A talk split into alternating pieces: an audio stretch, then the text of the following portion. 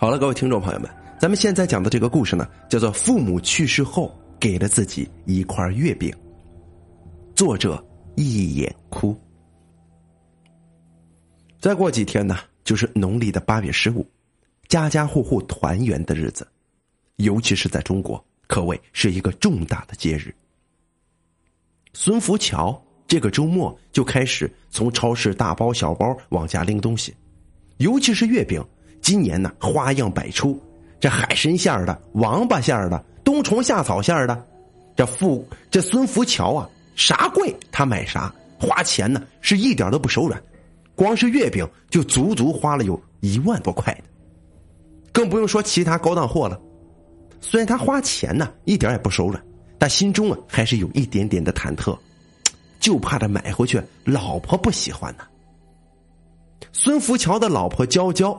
人不但长得漂亮，还是个高级理财专家，响当当的钻石白领级别的。虽然孙福桥的工作比普通人来说是不差的，是国企一个部门的部长，但还是比不上他老婆。孙福桥人长得很帅，只是男人嘛，糙汉子一个，在生活中绝对没有女人那么精致，所以孙福桥买的东西，娇娇啊，他都看不上。娇娇工作太忙了，周末也没有时间休息，而孙福桥则是双休，所以呢，每次回家买礼品的重任都会交到他的手上。这次也不例外，从超市回来，孙福桥大包小包的从后车厢里提出东西来，一路上碰见熟人，都是街坊邻居的。孙福桥跟娇娇结婚搬过来住呢，也快三年了，所以都是比较熟悉的。楼上的王婶也在楼底下。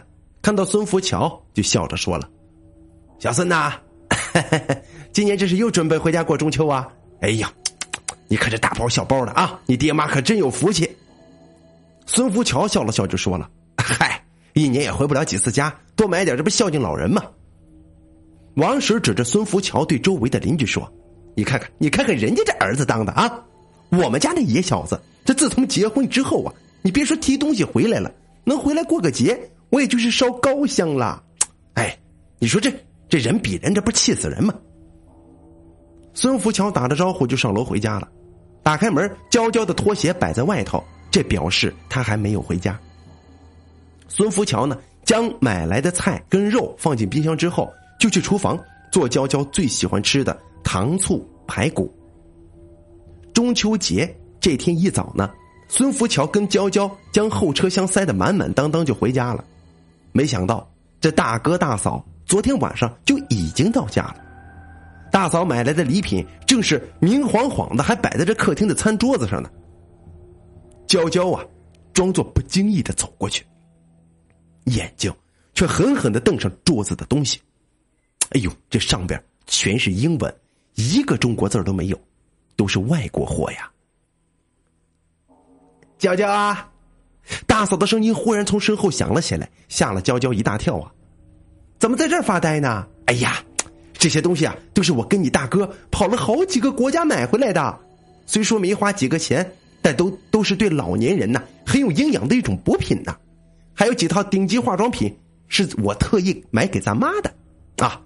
虽然咱妈呢皮肤保养显得特别年轻，也不需要，但这也是我的心意嘛。你看看啊，还还是这个牌子呢，你看，哎。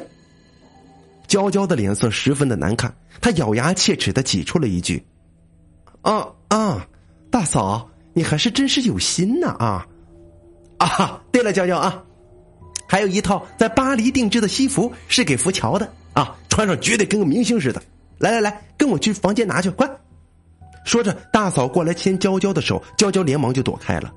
呃，大嫂，这这怎么好意思啊？不用了，不用了，福桥的西装啊，多的都穿不完呢。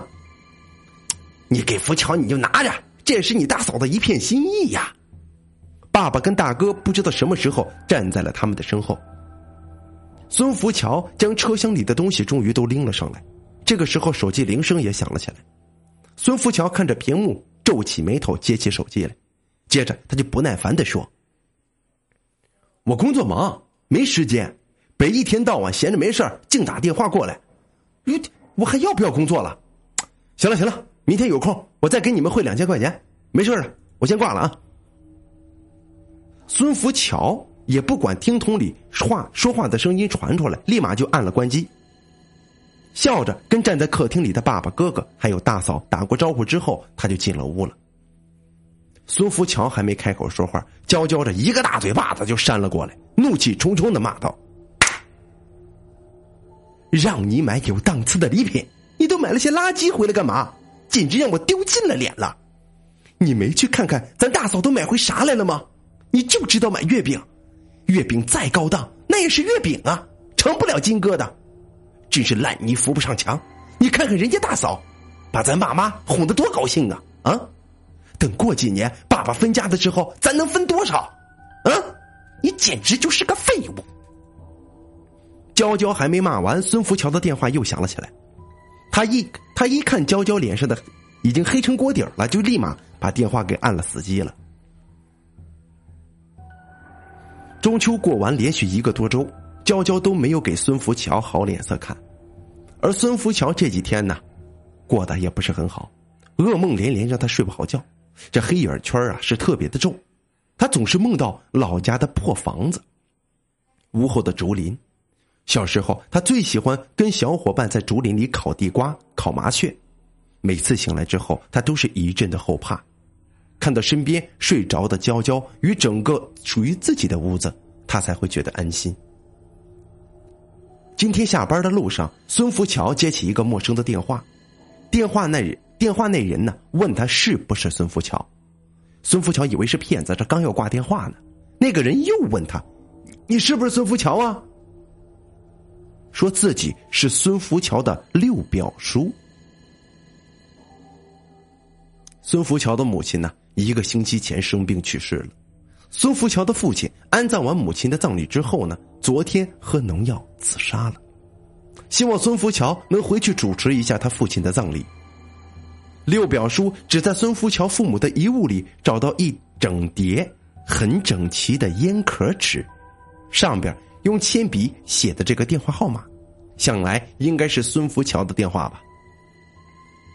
孙福桥听完之后，心里不知道是什么感觉，既有点空落落的，伤心、难过，又从心底涌上来一丝解脱。终于可以摆脱那个让他永远都不想回去的山沟沟了。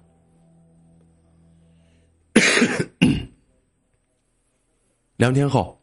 孙福桥拉着行李回到了村口，这里的一切都让他感到很厌恶，让他打心底感觉自己是一个下等人。他希望赶快办完事儿，就能回到那个现代化的城市中去。循着记忆，孙福桥走到家门口，从他家出来的是一个五六十岁的男人。这个男人打量了他半天：“你找谁呀？”按照以往的惯例。人去世后会在家里停放灵柩三天，旁边需要至亲之人守灵，也可以说是守夜。今天正好是最后一天，六表叔走后就只剩下孙福桥了。晚上，孙福桥将两块木板拼接的房门关得死死的，因为棺材就停放在外面的屋子里。折腾到半夜，孙福桥才迷迷糊糊的在坚硬的木板床上睡了过去。不知道睡了多久，他似乎听到有人在叫他，很像小时候那样。每当他淘气很晚也没有回家的时候，妈妈总是站在村口的石碑前，就这样呼唤着他的乳名。这个土气巴拉的名字，他已经很久都没有听到了。于是他开口应了一声，紧接着他猛地就醒了过来。他的妈妈不是已经死了吗？刚才是在做梦吧？农村的夜里十分的漆黑，屋子里没有电灯，更是伸手不见五指。孙福桥睁着眼，恐惧的要命。孙福桥哆哆嗦嗦的起身，摸索着放在床头的手机，没想到，却摸到了一个冷冰冰的东西。那东西表面十分的光滑，带有一定的弧度，像是涂了一层油漆，整个很长，他甚至都够不到另一个的边儿。他回想睡觉前这床上，好像什么东西都没放啊。这，这是什么呢？摸着摸着，他忽然像是想到了什么，手像触电似的猛地就缩了回来，连滚带爬的大叫着，身体不住的颤抖。孙福桥知道他刚才摸到什么了，他摸到的是棺材。本来应该停放在门外的棺材。孙福桥的后背死死的贴在墙角，浑身打哆嗦，闭着眼睛，嘴巴不停的用土话念叨着：“爹娘，你你们走吧，你们都死了，赶快走吧，儿子会找一个地方好好安葬你们的，”你们赶快走吧，走吧。接着，孙福桥好像又听到了妈妈的声音，那个声音在叫他的乳名，说：“赶快过来呀，过来吃月饼了。你舅老爷从城里回来，给牙仔掰了一大块呢，这里边红红绿绿的，看着很好吃的。”孙福桥在恐惧中回想起小时候，好像舅老爷。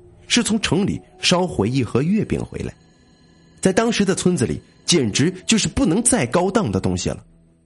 娘给他要回了一大块他吃着，好像是吃到了这个世界上最美味的东西。当时他记得，他让娘也吃，娘说，他吃过了。想到这里，孙福桥已经泪流满面了。跪在地上，不停的对着黑漆漆的前方磕头，一边磕头一边说：“对不起，爹，娘，对不起，儿子不孝啊。”当他抬起头的时候，他看到了站在眼前的爹娘。爹脸上的皱纹全都消失不见了，背不再驼，腰板直挺。穿着一身军绿色的服装，很是帅气，而娘一头黑亮的长发，美丽而又青春。娘走到他跟前，摸了摸他的头。牙仔啊，吃完月饼就回去吧，牙仔过得好，娘也就放心了。孙福桥哭着，看着爹娘牵着手，缓缓的走远。第二天早晨，孙福桥醒来，发现自己正好好的躺在床上，身上盖着一床太空被，这个毯子十分的新，就像是没有用过一样。孙福桥记起来，好像是自己上大学的第一年，暑假打工赚了五百多块钱，花了两百多给爹娘买的太空被，他们还不知道什么叫做太空被呢，依旧盖着几十年前已经沉甸甸像石头一样的棉花被子。这是哪个捣蛋玩意儿干的呀？外边传来了六婶子的声音：“把长毛的月饼放在老房，太缺德了吧！”哦，老房就是我们这儿棺材的俗称。一滴滴的泪水从孙福桥的脸上流了下来。究竟是从什么时候起，他的双眼已经被外边花花绿绿的世界给蒙得死死的？看不到以前任何的美好了。岁月无情，有人牵着你的手，沿着长长的古朴的小巷，一步步走到宽阔琳琅的马路上。这个时候，你不会发现那个牵着你的手那个人，身材已经不再高大了，皮肤也已经不再有弹性了，头发已经不再乌黑发亮。